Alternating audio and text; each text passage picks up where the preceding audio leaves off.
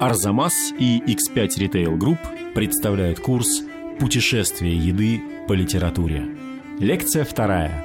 Франция. Еда как источник радости и разочарования в романах Бальзака, Флабера и Золя. Рассказывает Вера Мильчина. Моя лекция посвящена еде во французской литературе XIX века. Но, как ни странно, я хочу начать рассказ с отрывка не из французской литературы и даже не посвященного еде. Это один маленький фрагмент из замечательного произведения братьев Стругацких «Понедельник начинается в субботу». Там герой на такой машине времени путешествует в будущем по научной фантастике. И вот ему то и дело попадались какие-то люди, одетые только частично, скажем, в зеленой шляпе и красном пиджаке на голое тело. Или в желтых ботинках и цветастом галстуке. Ни штанов, ни рубашки, ни даже белья. И Стругацкий объясняет, почему это было. Потому что авторы книг пишут часто, дверь отворилась, и на пороге появился стройный мускулистый человек в мохнатой кепке и темных очках. Ну и раз больше ничего не описано, то так вот он и представал, этот человек в кепке и очках, и больше ничего перед э, вот этим путешественником во времени. И примерно так же происходит с едой в литературе, потому что в даже самых реалистических произведениях, вот что называется, верных жизни, герои едят на наших глазах далеко не всегда, и, в общем, может показаться, что они все готовы умереть от истощения. Это некоторые писатели ощущали, и Бальзак, которого я очень люблю и о котором мы еще в конце поговорим подробно, в одном из своих ранних романов, который еще не под фамилией Бальзак, у него там есть такая фраза, я цитирую, «Писатели совершенно не интересуются состоянием желудка своих героев. На мой взгляд, это самая скверная черта таких сочинений. Едят ли что-нибудь персонажи Рене? Изображайте же эпоху и помните, что в каждую эпоху люди обедали. А Рене – это маленькая повесть, очень знаменитая писателя Шатабриана, и там, конечно, никто не ест, и даже об этом и речи нет, потому что Рене был настоящий романтический герой, страдающий, так сказать, от дисгармонии мироздания. Ему было не до еды, и Шатабриану автору тоже было не до еды, а Бальзаку всегда было до еды, и мы об этом поговорим. И во французской литературе, как я уже сказала, как и во всякой другой литературе, люди не всегда описаны, что они едят. И если упоминаются даже вот завтраки, обеды, ужины, то это скорее такие вехи для отмечания времени. Ну, например, после завтрака произошло что-то. Или во время обеда обсуждали что-то и то-то. Что обсуждали, мы узнаем, а что люди ели, узнаем далеко не всегда. Но проблема гораздо сложнее, потому что даже если в художественном произведении будет сказано, что именно ели герои, это такой язык для XIX века французского, который мы далеко не всегда поймем. Нам только будет казаться, что мы понимаем. Вот пример из прекрасного романа Флабера, известного, знаменитого «Воспитание чувств». Там главный герой с куртизанкой по прозвищу Капитанша приходит в роскошный ресторан под названием «Английское кафе». И сначала она читает в меню всякие экзотические названия блюд. Я цитирую. «Тюрбан из кролика а-ля Ришелье», «Пудинг по-орлеански», но в результате она все эти роскошные экзотические блюда не выбирает, а выбирает, решает заказать, опять цитирую, «обыкновенное филе, раков, трюфели, салат из ананаса и ванильный шербет». Ну, раков и трюфели, трюфели, естественно, не конфеты, к которым мы привыкли, а грибы. Но меня интересует здесь обыкновенное филе. Ну, казалось бы, филе мы все знаем, а уж обыкновенное филе, наверное, мы тоже знаем. Оказывается, мы ничего не понимаем. По-французски это «un simple tourne dos». А «tourne dos» – это дословно «повернись спиной». То есть это филе говядины, но специфика в том, что его не ставили на стол все блюдо из этой говядины. Большой кусок уже был нарезан на бифштексы, и слуги разносили уже эти бифштексы за спинами гостей. Вот поэтому повернись спиной. А для того, чтобы понять, что тут такого, что слуги разносили, ну, казалось бы, это и обязанность слуг разносить, нужно понимать, что было два вида подачи блюд. Французский и, как ни странно, русский. И французский существовал, начиная с 17 века, и заключался он, ну, в самом общем смысле в том, что много разных блюд, яств, они выставлялись все на стол. И мясо приносили неразрезанным, большой кусок, допустим, дичи. Это было, ну, как сказать, аристократическое умение хозяина, которому специально учились. Он должен был уметь разрезать это все очень ловко и быстро на глазах у гостей что далеко не очевидно. И дальше вот эти блюда стояли на столе, и люди брали себе куски это приводило к тому, что, как правило, несчастные эти аристократы ели очень много холодным, потому что, хотя там и были способы подогревать это на столе, но способы эти были совершенно недостаточные. Вот это была французская подача. А русская подача, ну или северная, из северных стран, где э, проблема холода стоит еще более остро, состояла в том, что блюда приносили по очереди из кухни – сначала одно, потом другое, и уже вот слуга как раз раздавал гостям, что позволяло им все-таки есть блюда не остывшими. Эта подача, она вообще укоренилась только в середине XIX века во Франции. В начале XIX века она еще была ну, такой, что называется, непростывшей новостью. Такой очень упрощенный экскурс в историю французской кухни нужен, чтобы понять, что такое это самое обыкновенное филе. Не такое оно обыкновенное, как может показаться. Вот я сказала уже, что далеко не все описывали еду. Например, очень тоже известный роман Стендаля «Красное и черное». Во второй части, когда Жильен уже в Париже, в доме Маркиза Моля, много обедов, но во время этих обедов, что называется, решаются судьбы, люди смотрят друг за друга, люди разговаривают. Что они там едят, Стендалю не так важно. Вот ему важно, что когда Жюльен был в семинарии, там по воскресеньям подавали сосиски с кислой капустой. Но, в общем, большого энтузиазма сам писатель и герой его от этого не испытывают. То есть тот самый вопрос, который задавал э, слоненок у Киплинга, что крокодил ест на обед, он остро стоит. И из художественной литературы мы далеко не всегда можем это узнать, мы можем это узнать из гастрономической литературы. Но гастрономическая литература, во всяком случае во Франции, это не просто поваренные книги, где рассказывается, возьмите столько-то того-то и того-то, перемешайте там, и поставьте в печку. Был такой писатель Александр Гримо де ла Реньер. Я очень его нежно люблю. Я перевела его книжку «Альманах гурманов». Она вышла в 2009 году. Ее можно взять и прочитать. И я немножко сейчас о нем расскажу, чтобы показать, что такое вот гастрономическая литература в высшем смысле этого слова. Этот самый Гримо де ла Реньер выпускал альманах гурманов. Действительно, альманах, такие маленькие книжечки.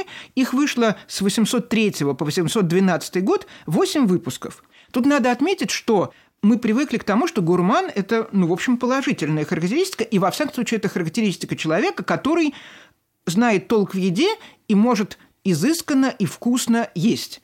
Это заслуга Гримо де ля Реньера, потому что до него в XVIII веке во французском слово «гурман» означало, я цитирую знаменитую энциклопедию Дидро и де Ламбера, «животное, которое ест жадно и неумеренно». Вот Гурмана реабилитировал Гримо де Реньер. Он в реальности общался с рестораторами и в своем альманахе одних хвалил, других ругал, призывал их присылать ему блюда на оценку, а помогало ему в этом то, что он назвал дегустационным судом присяжных. И он это определил как десяток гурманов, чьи челюсти состарились на жевательной службе. Главное, что он писал замечательно, и вот я приведу один из множества примеров о том, как он описывает еду. Глава про молочного поросенка, которую я процитирую, ну, с небольшими сокращениями. «Молочный поросенок – желанный гость на всех столах, включая самые изысканные, и всякую трапезу обращает в праздник – Самая обыкновенная и, пожалуй, самая лучшая судьба для него – вертел. Надо бы ошпарить поросенка кипятком и запустить ему в брюхо добрый кусок коровьего масла, смятого с душистыми травами, песчаным луком, луком репчатым, гвоздикой и прочее. А затем насадить на вертел и, не спуская с него глаз, точно с девушки на выданье, постоянно поливать его натуральным прованским маслом, чтобы он как следует подрумянился. Есть способы получше. Предварительно изрубите как можно мельче печень этого самого поросенка и смешайте ее со шпигом, обданным кипятком – трюфелями, шампиньонами, испанским чесноком, мелкими каперсами, анчоусами из Ниццы, душистыми травами, ямайским перцем и морской солью. Попутчуйте нашего юного друга этой смесью, а затем зашейте ему брюхо и поджаривайте, как описано выше. Верным спутником поросенку неизменно служит апельсиновый сок с солью и белым перцем. Лишь только молочный поросенок, поджаренный подобным образом, прибудет на стол, нужно незамедлительно подтвердить его знатное происхождение, что в переводе со старинного французского означает «отрубить голову». Если промедлить с этой операцией, кожа поросенка может из хрустящей и аппетитной превратиться в дряблую и рыхлую, отчего дамы первыми откажут ему в своем доверии. Итак, правило это совершенно непреложное, и забывать о нем непозволительно. Поросячьему юноше, который не может дождаться от вас этой любезности, лучше было не отрываться от материнских сосцов. Хотя, по чести говоря, нас немало мучит мысль о том, что каждый молочный поросенок, попавший на вертел, это целое поколение свиней, которым никогда уже не гулять на вольной воле и не украшать наше застолье. Вот это такая поэма в прозе про молочного поросенка. Притом тут есть реальный рецепт, с одной стороны, тут есть и ирония, тут есть очень важный исторический момент, потому что это написано после так называемой Великой Французской революции, когда аристократам отрубали головы на гильотине. Поэтому вот это подтвердить его знатное происхождение, это, конечно, намек на то, что происходило. То есть рассказ о молочном поросенке, даже история Франции встраивается. Вот так писал Гримо де ля Реньер, и так получилось, что его вспомнили в реальности только вот уже в конце 20 века, но многие люди из него очень много брали, в частности, Александр Дюма, который вот эту традицию гастрономической литературы продолжил, ну, все, наверное, слышали, что у него был такой большой кулинарный словарь. В 1873 году он иногда ссылается на Гримо де ля Реньер, а иногда очень эффектное определение просто переписывает из него дословно, не ссылаясь. Так что Гримо де ля Реньер жил как бы за кадром. Но это, повторяю, гастрономическая литература, и я о ней уже больше говорить не буду, потому что наша цель поговорить о том, как еда функционирует и фигурирует в художественной литературе, в романах, в рассказах. В самых неожиданных местах можно подчеркнуть очень интересные сведения о еде. Вот в качестве такой небольшой заставки был писатель Эжен Сю. Мне уже на Арзамасе довелось однажды рассказывать про его роман «Парижские тайны», который известный. А это новелла 858 года под названием «Лоретка». Ну, Лоретка – это такая э, дама легкого поведения, э, один из типов, их было во Франции много. И вот в этой самой новелле «Лоретка» изображена такая абсолютно употреблю не очень парламентское выражение, зажравшаяся пьяная компания, им все уже надоело, и они думают, как бы провести время получше. Они начинают готовить то, что они называют чай госпожи Жибу – а что это такое? Французы XIX века прекрасно это понимали. Был такой Водевель 832 года, он так и назывался «Госпожа Поше» и «Госпожа Жибу».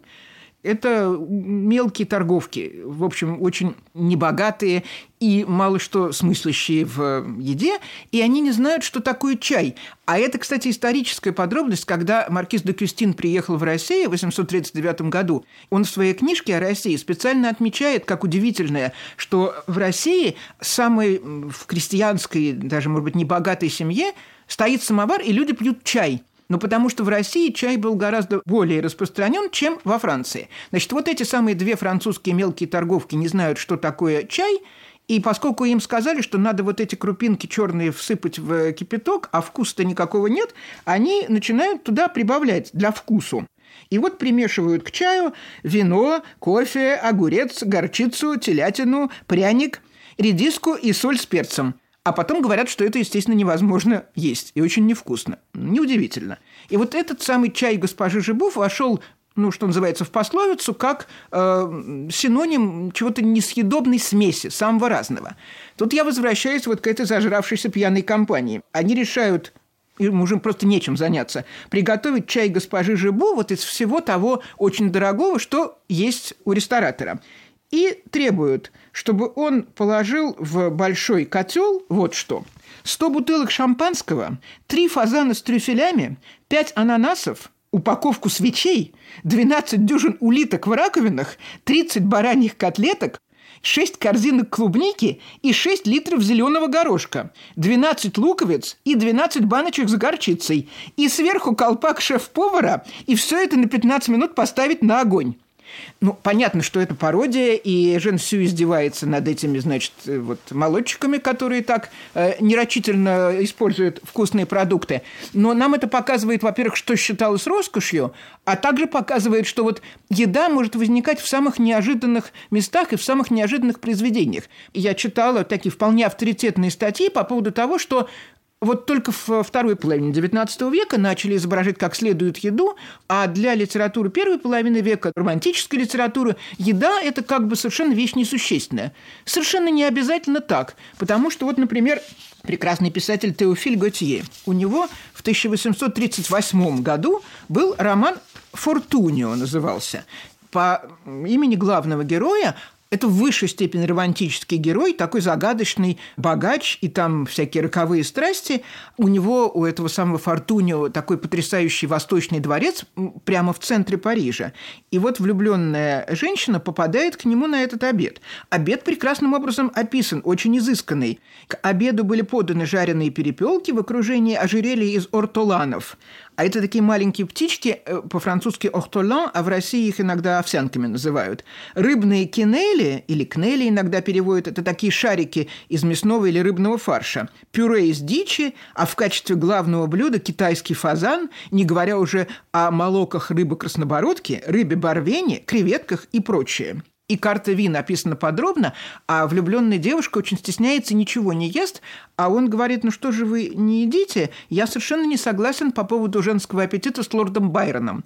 А лорд Байрон, по свидетельству мемуаристов, терпеть не мог женщину за едой. Но вот этот герой Фортунио, наоборот, говорит, пожалуйста, ешьте, ни в чем себе не отказывайте. То есть это я к тому, что описания еды могут проявляться в самых разных местах, но правы исследователи, которые говорят, что во второй половине XIX века произошло то, что вот одна из этих исследовательниц, Женевьева Сикот, называет проблематизацией еды. Что такое проблематизация еды? Это, в общем, такое описание еды, после которого есть не захочется. Я, когда переводила «Альманах гурманов», меня ну, в полушутку, в полусерьез разные добрые люди, знакомые, спрашивали, как же вы э, справляетесь с тем, что очень есть, наверное, хочется и обильное, значит, слюноотделение вот э, при переводе вот такого про молочного поросенка. Ну, там хорошо то, что молочный поросенок это все-таки для нашего быта такая экзотическая вещь, что я, может быть, уже и не воспринимала это как съедобное. Но факт тот, что, читая вот произведения многие, допустим, Золя или Флабера, действительно есть не захочется, потому что там произошла эта самая проблематизация, и, опять же, как пишет эта вот исследовательница, произошло нарушение эйфорических связей между едоком и миром. То есть когда-то вот еда – это было радостное занятие и гармоническое, а теперь гармония разрушилась. Да, она действительно разрушилась. Вот возьмем знаменитый роман «Госпожа Бавари». Эта несчастная Эмма, недовольная своей жизнью в супружеском доме, она ничего не ест. Совсем не в мочь становилась ей за обедом – в помещавшейся внизу маленькой столовой с вечно дымящей печкой, скрипучей дверью, со стенами в потеках и сырым полом. Эмме тогда казалось, что ей подают на тарелке всю горечь жизни, и когда от вареной говядины шел пар, внутри у нее тоже как бы клубами поднималось отвращение. Вот так Эмма ест, а точнее не ест, и у Флабера даже когда описано как будто бы вполне радостное событие, вот свадебный обед, и Эмма тогда еще не разочарована, и обед это вроде бы вполне нормальный, и там в центре стола стоит превосходный жареный молочный поросенок, которым мы уже знакомы, обложенный колбасками. Все там правильно, но там есть одна деталь, которая сразу компрометирует все, вот действительно эйфории не остается. Желтый крем на огромных блюдах трясся при малейшем толчке – ну, я не знаю, может быть, это мое субъективное восприятие, но вот этот трясущийся желтый крем как бы уничтожает сразу всю гармонию и эйфорию. Еще в этом смысле проблематичнее дело обстоит у Золя. Вот знаменитейший его роман «Шлева Парижа». Казалось бы, роман про рынок, и там всякие съедобные продукты, скажем так, они, в общем, практически действующие лица. Весь роман в каком-то смысле посвящен еде, и он называется «Чрево Парижа». Кстати, для тех, кто не знает, я отмечу, что это не то, что этот рынок в центре Парижа назывался чревом Парижа, а Золя использовал это название. Нет, этот рынок вообще в каком-то виде находился там как минимум с XVIII века, но в середине XIX века его перестроили вот на то, что видел и описывал Золя, и это Золя назвал его так, это его метафора, которая используется в названии романа, и потом она вошла в язык, и уже кажется, что он всегда назывался «Чревом Парижа». Нет, не всегда. Но вот я говорю, роман про еду про съедобные продукты, но они все описаны как нечто агрессивное, такое очень плотское, издающее сильные, почти тошнотворные запахи. Это мы глазами главного героя Лорана э, воспринимаем это как тошнотворное, а его оптика очень важна. А сам этот Лоран – революционер, для которого еда далеко не главное, И через весь роман проходит оппозиция толстых и тощих. И это э, друг вот этого главного героя, художник Клод Лантье, делит людей на тощих и толстых, и толстые, конечно, хуже, а тощие лучше. Он говорит, Каин наверняка был толстым, а Авель тощим. И единственное блюдо, которое там описано с симпатией, это простая яичница с салом, которую в загородном доме готовит такая очень милая овощница госпожа Франсуа. Она сама говорит про эту яичницу. В вашем подлом Париже никогда его не подадут. А вот то, что изображается на рынке, это не столько еда, сколько такие натюрморты и вот сейчас я должна попросить, что называется, удалиться от приемников вегетарианцев, не говоря уже о веганах, потому что там есть сцена приготовления кровяной колбасы. И вот один из э, помощников колбасницы и колбасника, он рассказывает, ну я должна это процитировать, как э, лучше готовить эту кровяную колбасу. Значит, он э, сначала он описывает, как он забивает свинью, и как у него нож входит, насколько глубоко. А потом, вот я цитирую, «Но видите ли, самый лучший признак, когда кровь хорошо течет, и я могу ее тут же сбивать рукой в ведре. Нужно, чтобы она была достаточно теплая, жирная, но не слишком густая. Я, значит, ее все сбиваю, сбиваю, сбиваю, так?» Вот он рассказывает. ну а когда я вынимаю из ведра руку и смотрю на нее, нужно, чтобы она была как будто вся масляная от крови, да так, чтобы эта красная перчатка была всюду совершенно одинакового красного цвета. Тогда можно без ошибки сказать, кровяная колбаса получится хорошая. Ну, я сомневаюсь, что вот прямо непосредственно после этого описания кто-то побежит есть кровяную колбасу. Ну, или это, видимо, люди с очень сильными нервами. И это важно, потому что действительно у Золя по отношению к еде эйфории никакой нету. И вообще вот в литературе второй половины XIX века я бы сказала, что отсутствие еды иногда занимает гораздо большее место, чем сама еда. Например, в тоже знаменитом произведении Виктора Гюго «Отверженные». Там один из главных героев Мариус, когда он из политических разногласий ушел из дома своего деда, он бедствует. Он покупал баранью котлетку, дешевую очень, и питался ею три дня. В первый день он съедал мясо, на другой – жир, на третий обгладывал косточку. А когда стало немножко у него получше с деньгами, хлебец и яйцо служили ему завтраком. В шесть часов вечера он шел по улице Сен-Жак пообедать у Руссо, Супа он не ел, он брал порцию мясного за 6 су, полпорции овощей за 3 су и десерта на 3 су. Вместо вина он пил воду. Значит, вот подробнейше описано меню бедного человека. Но, кстати, я сказал, что этому уделяют большое внимание во второй половине века. На самом деле про это писали и в начале века, но в пародийной оболочке, потому что вот я говорила про альманах Гурмана, а тогда же почти появилась пародия на этот альманах Гурмана, которая называлась «Анналы голодания. Дополнение альманаха Гурманов». Это не рассказ о том, как есть вкусно и роскошно, а о том, как существовать, что называется, питаясь воздухом. И форма повторяет полностью вот этот альманах Гурмана. У альманаха Гурманов у каждого выпуска была картинка «Что-то на тему еды». А здесь, значит, пустой стол вместо календаря снеди, который был у Гримо, там календарь несчастий, а вместо рецептов вкусных блюд советы, как выжить вовсе без еды. Конечно, были авторы, которые и в, даже в самом конце XIX века, которые описывали еду с симпатией. Например, Мапассан. Его новелла «Пышка» Я напомню, что там это происходит дело во время франко-прусской войны, и едет дилижанс, и там самые разные социальные слои представлены, но там едет одна девушка совсем легкого поведения, вот она и есть пышка. И она, на самом деле, оказывается потом гораздо, в общем, лучше э, нравственно всех этих остальных пассажиров э, дилижанса. Но они как раз э, не позаботились о еде, а вот у пышки она с собой взяла корзину, покрытую белой салфеткой. И дальше очень вкусно описано. Сначала она вынула оттуда фаянсовую тарелочку и красивый серебряный бокал. Затем большую миску, где лежали в застывшем соусе два цыпленка, разрезанные на куски. В корзине виднелись еще другие вкусные вещи, завернутые в бумагу. Пирожки, фрукты, сласти, провизия, запасенная дня на три, с таким расчетом, чтобы не было надобности пользоваться кухней постоялых дворов.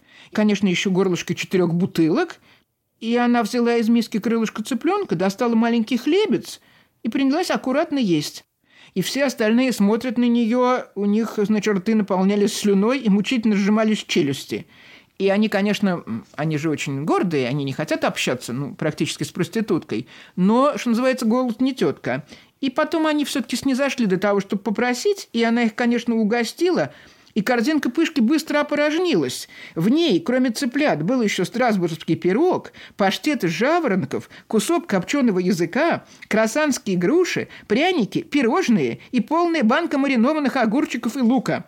Пышка, как все женщины, обожала эти неудобоваримые яства. Ну, в общем, видно, что Пышка недаром Пышка, и она запаслась провизии как следует, и Мапасан описывает это в общем с симпатией. Помимо иронии по поводу того, что маринованные огурчики и пирожные вместе – это женская прихоть и неудобоваримое яство.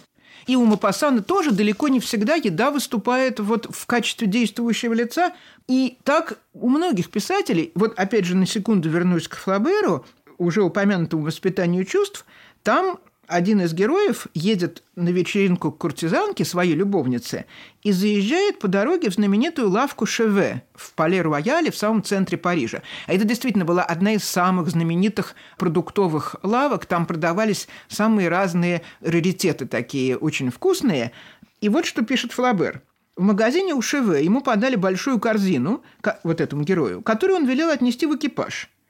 Потом он выбрал для в кавычках, своей бедной жены а он едет к любовнице, а бедная жена осталась дома. Винограду, ананасов, разных редкостных лакомств. И распорядился, чтобы все это было доставлено на другой день с самого утра.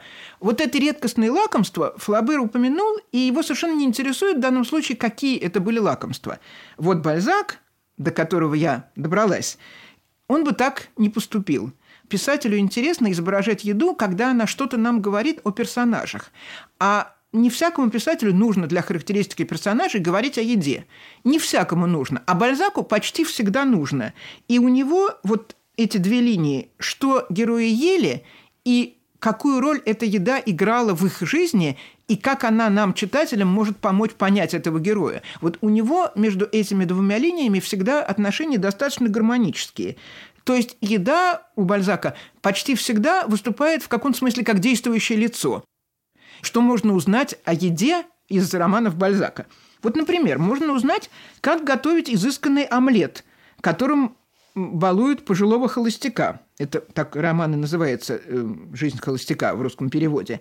Значит, нужно не с силой взбивать белки и желтки вместе, как это делают кухарки, а сначала взбить белок, а потом туда медленно вливать желток, а жарить не на сковородке, а на специальном приборе, который по-французски называется «коньяр», а по-русски переводят «ленивец» или «ленивка». Это такая фарфоровая или фаянсовая сковородка на высоких ножках, чтобы между вот этим самым омлетом на этой самой сковородке и огнем оставался бы промежуток, горячий воздух проходил под сковородкой, но она не лопалась от накала. Вот на этой самой сковородке изысканный омлет готовится. Можно узнать что цветную капусту в сухарях вкуснее приправлять не бульоном, а маслом. Это роман «Старая дева». Вот роскошная, вкусная еда в пост – это роман «Двойная семья», там очень богомольная жена своего не такого богомольного мужа, пытаясь все-таки заставить есть постное, она ему такие всякие раритеты сервировала. А именно, цитирую, «чирки, водяные курочки, пироги с рыбой и всевозможные острые приправы к постным блюдам. Это значит роскошная еда.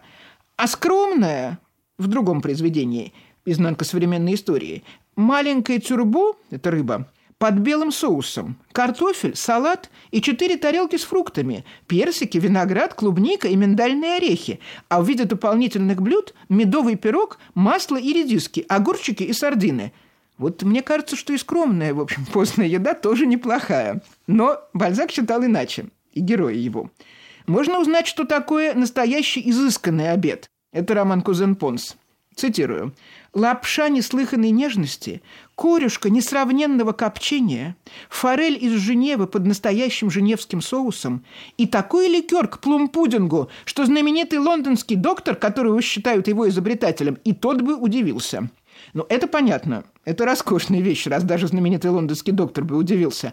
Но вот что такое обед псевдороскошный, Бальзак поясняет, походивший на обед привратника, справляющего свадьбу или именины. А привратник – это такая традиционная фигура французской литературы этого периода, человек, который, ну, в общем, может пытаться имитировать богатую жизнь, но ему это никогда не удается. Но, значит, э, псевдороскошный этот обед – это э, сестра, которая продвигает своего брата на пост муниципальный совет. И вот она устраивает для тех, кто должен за него походатайствовать, обед. Но, тем не менее, она все равно остается скрягой и выжигой, и поэтому бульон у них жидкий, потому что если будет крепкий бульон, то мясо, которое варится в этом бульоне, будет уже несъедобное, а экономные люди мясо эту говядину оставляют и едят в следующие дни. И вот этот псевдороскошный обед, там на самом деле все неплохо обстоит. Две утки с маслинами, большой круглый пирог с кнелями и угорь по-татарски, а также шпигованная телятина с цикорием. А на вторую перемену был подан великолепнейший гусь с каштанами и салат, обложенный кружочками красной свеклы. Тут же были принесены горшочки с кремом и посыханные сахаром репа, которую словно подмигивала запеканки из макарон – но все это стоило-то не больше 20 франков. И потом еще остатками кормился весь дом в продолжении двух дней. А вот это самое, которое устраивала, Бригитта ворчала, «Принимаешь гостей, деньги так и летят, просто ужас». Это произведение под названием «Мелкие буржуа». Но вот они и есть мелкие, потому что, ну, казалось бы, вроде много стояло на столе, но на 20 франков это, конечно, не роскошь. А роскошь, это мы можем узнать, опять же, из Бальзака, сколько стоил дорогой обед и что там было. Вот в романе «Утраченные иллюзии». Люсьен де Рубампре, главный герой, приехал из своего принципиального Ангулема и отправился в роскошный ресторан «Вери». И он, ну, естественно, он попал в Париж впервые, он должен как настоящий Дэнди себя вести. Он заказывает роскошные действительно блюда. Вино Бордо, остенские устрицы, рыба, куропатка, макароны, сказано, фрукты. Получает счет на 50 франков.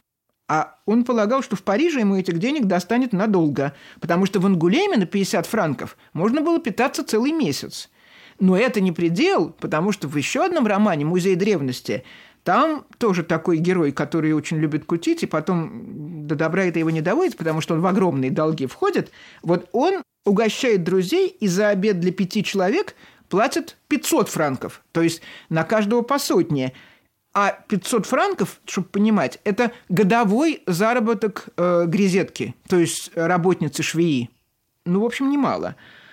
Но у Бальзака можно узнать не только про дорогую еду, но и про дешевую. В тех же «Утраченных иллюзиях» описан такой ресторан «Фликото» в латинском квартале.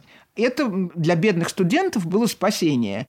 Конечно, там кушани были однообразные, но я не буду все это цитировать. Вечный картофель и бараньи котлеты и говяжья вырезка, которые заменяет глухарей осетрину необычный ясту. И вот про эту самую ресторацию Фликото в латинском квартале Бальзак пишет. Там все идет в соответствии с превратностями сельского хозяйства и причудами времен года. Там обучаешься вещам, о которых и не подозревают богачи, бездельники, люди, равнодушные к изменениям в природе. Студент, обосновавшийся в латинском квартале, получает там чрезвычайно точные сведения о погоде. Он знает, когда поспевает фасоль и горошек, когда рынок заполнен капустой, какой салат подвезли в изобилии и уродилась ли свекла.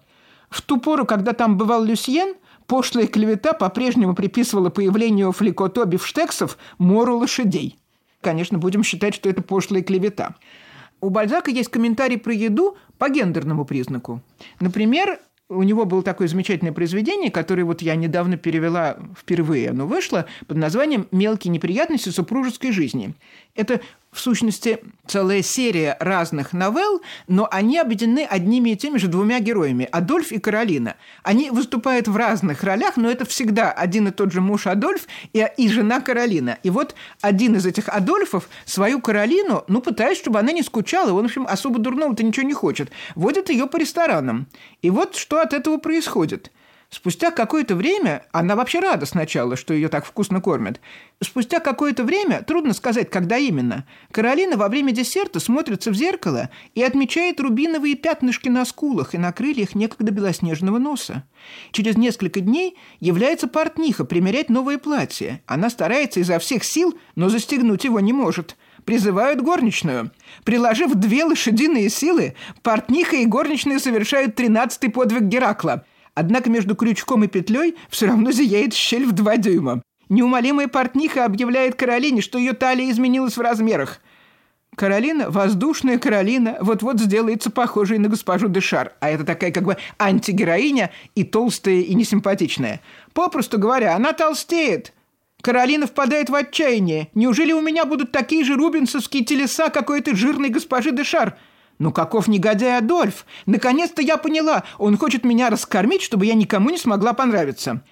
А в произведении «Физиология брака», который тоже про отношения мужей и жен, описано, наоборот, чем муж должен кормить жену, чтобы ей не кружили голову посторонние мужчины, то есть чтобы у нее не появлялось никаких эротических фантазий. Значит, должен он убедить жену, что она выкажет бесконечное изящество, если не станет осквернять свой нежный желудок и свой божественный ротик такими подлыми яствами, как истекающая соком говядина или огромное баранье плечо. Что может быть невиннее и притягательнее, чем свежие безуханные овощи и румяные фрукты, чем кофе, душистый шоколад, апельсины, аравийские финики, брюссельские сухарики, пища здоровая и изысканная, которая сообщает женщине некую загадочность и оригинальность, а вам позволяет добиться искомого результата. Вам это муж, вот, а искомый результат – это чтобы она сидела дома и ни о чем, кроме мужа, не думала. И, кроме того, вот это интересно, пить нужно ни в коем случае не вино, но и не чистую воду. Против воды Бальзак тоже страшно возражает, вода тоже внушает всякие нехорошие фантазии. А нужно пить воду, подкрашенную вином. Ну, может быть, на современном языке это покажется некоторым сексизмом, не знаю. Но вот такой совет иронический, конечно, дает Бальзак э, мужьям по поводу диеты жен, чтобы они сохраняли верность. Я говорила уже, что у Бальзака не просто рецепты и не просто познавательные пассажи о еде, а что еда выступает как полноценное действующее лицо – вот та же самая физиология брака, там три как бы главных действующих лица – муж, жена и любовник. И любовник – это такой враг, естественно. Его цель – втереться в супружескую жизнь и ее до какой-то степени разрушить. Но иногда бывают э, компромиссы и примирения. И вот одна из последних глав называется «О вознаграждениях. Мужу от любовника». И вот одно из таких вознаграждений. Я цитирую Бальзака, лучше его не скажешь. «Однажды, возвращаясь из министерства, то есть со службы, вы, соответственно, муж, застываете перед богатой и вкусной библиотекой Шеве.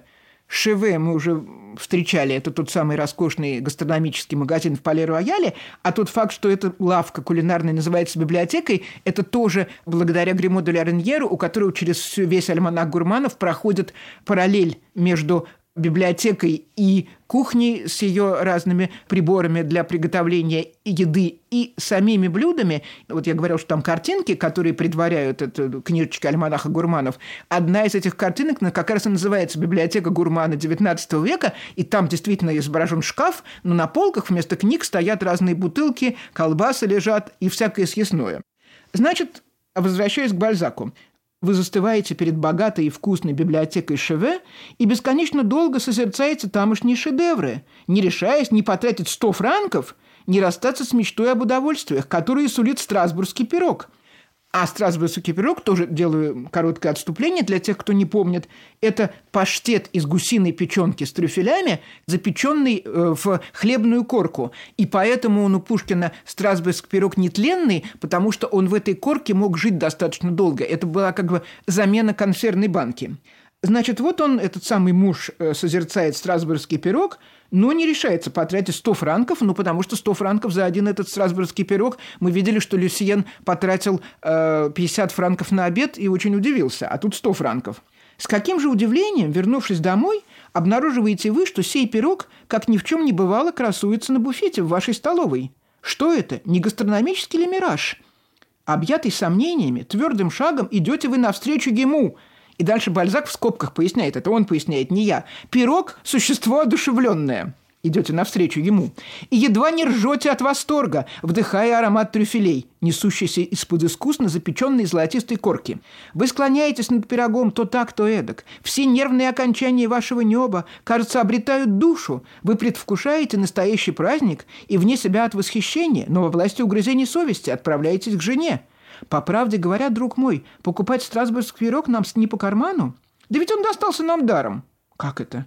Ну, конечно, нам прислал его брат господина Ашиля. А это вот как раз любовник. Тут вы замечаете в уголке господина Ашиля.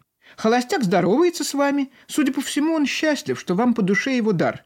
Вы бросаете взгляд на жену, она краснеет, минуту-другую вы в задумчивости поглаживаете подбородок, и поскольку вы не говорите любовникам спасибо, они понимают, что вознаграждение принято. Вот так страсбургский пирог выступает в качестве вознаграждения и примирителя. И эта история, ну, в общем, с хорошим концом. А вот из мелких неприятностей супружеской жизни история довольно грустная, где в качестве действующего лица своего рода выступают шампиньоны. Я уже сказал, что в этих мелких неприятностях там всегда Адольф и Каролина – это разные муж и жена. И вот один такой Адольф за обедом у общих знакомых обмолвился, что он любит шампиньоны по-итальянски. А жена такая немножко клуша. Она дома сидит, очень любит своего мужа, а он, в общем, гуляет много и дома мало времени проводит, а она его страшно любит и хочет ему угодить. Но она не знает, что такое шампиньоны по-итальянски. А Бальзак пишет, «Для любящей женщины самая большая из мелких радостей заключается в созерцании любимого существа, поглощающего любимые блюда». Но она не спрашивает у него напрямую, чтобы сделать ему сюрприз. Она тратит время на разыскание и узнает у одного корсиканского аббата, что в некоем заведении на улице Ришелье знают, как готовить шампиньоны по-итальянски, и даже можно купить миланские шампиньоны. И она посылает туда повара. И повар возвращаясь, показывает хозяйке, я цитирую, шампиньоны, огромные, как кучерские уши. «Подумать только», — говорит она, — «а он вам объяснил, как их готовят?» «Нам ли этого не знать?» — отвечает повар. Повара вообще всегда знают все по поварской части, кроме одного – как это повар может воровать. Но это счеты Бальзака с поварами. А дальше действительно готовит он, ну как-то, как ему кажется, эти самые огромные, как кучерские уши, шампиньоны. Вот муж ему ставят на стол, он погружает ложку в тарелку и как пишет Бальзак, она, охваченная крайним волнением, наблюдает, как он отправляет в рот несколько жирных скользких ломтей, которые туристы, приезжающие в Милан, принимают за каких-нибудь моллюсков. «Ну как, Адольф?» «Ну как? Ты о чем, дорогая? Ты их не узнаешь?» «Кого?» «Твои шампиньоны по-итальянски». «Это шампиньоны?» «А я думал...» «Да, черт возьми, это шампиньоны». «По-итальянски?» «Ну что ты? Это старые шампиньоны по-милански. Я их терпеть не могу. А что же ты любишь?» «Видишь ты, дорогая», – продолжал Адольф, увидев, как желтеет и вытягивается лицо его целомудренной супруги. «Во Франции мы называем это блюдо шампиньонами по-итальянски, по-провансальски, по-бордосски. Шампиньоны нужно нарезать очень мелко и поджарить в оливковом масле, добавив еще кое-что, не помню точно, кажется, дольку чесноку. То есть тут читатель получает и рецепт грибов, тех и других – и психологию героя и героини все в одном флаконе. Это из произведений менее известных, а закончу я эпизодом из произведения очень известного, но там тоже есть о чем поговорить, что мы понимаем, когда читаем его, а что, может быть, мы не очень понимаем. Это роман Евгения Гранде. Когда кузен Шарль приезжает в Сумюр, в дом скряги Гранде, и Евгения сразу в него влюбляется, и она нарушает все законы, принятые этим скрягой и старым Гранде в своем доме, потому что обычно их завтрак утром очень простой, дешевый. Полуденный завтрак обычно съедали стоя, каждый брал со стола немножко хлеба, масла или что-нибудь из фруктов и стакан вина. А Евгения для кузена, которого уже она полюбила с первого взгляда, не только приготовила ему груши и виноград, но еще и свежее яйцо, а доставание этого яйца – это тоже отдельное предприятие, масло, и испекли печенье. И для Евгения это нарушение, я уже сказала, всех правил.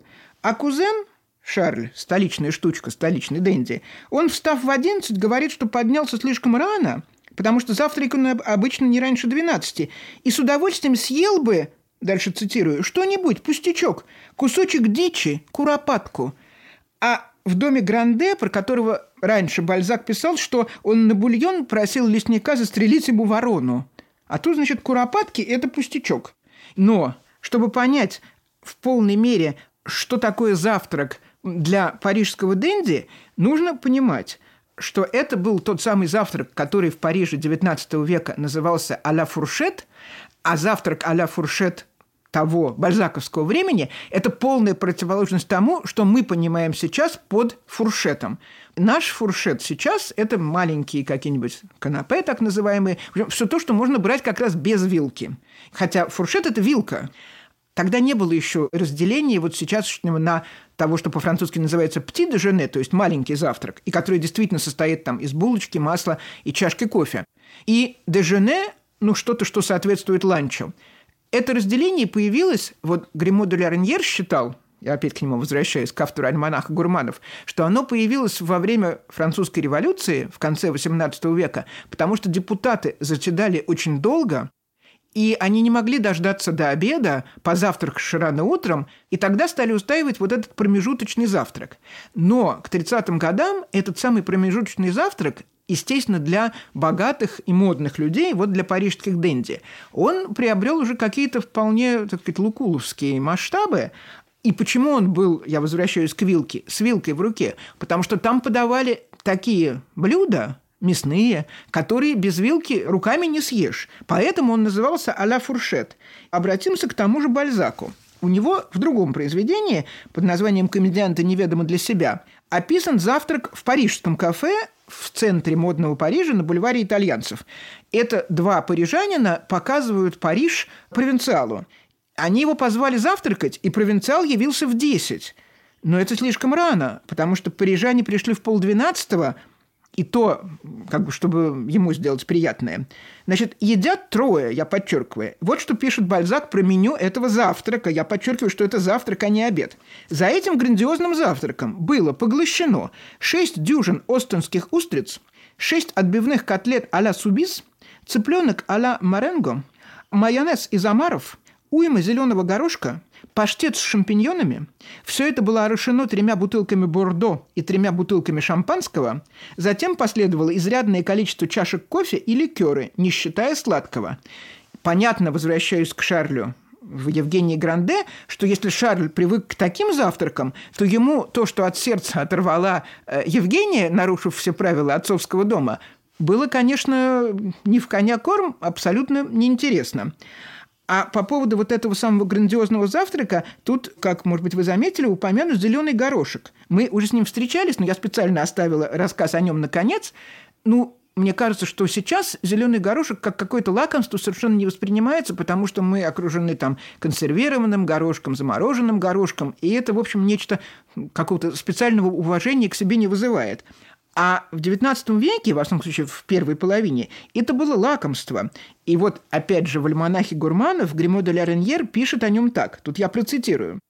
«Зеленый горошек, молодой хороший, вот главный майский напев. И напев этот для слуха гурманов слаще искусных итальянских арий. В самом деле, можно ли оставаться безучастным при виде нежнейшего, вкуснейшего и милейшего из овощей?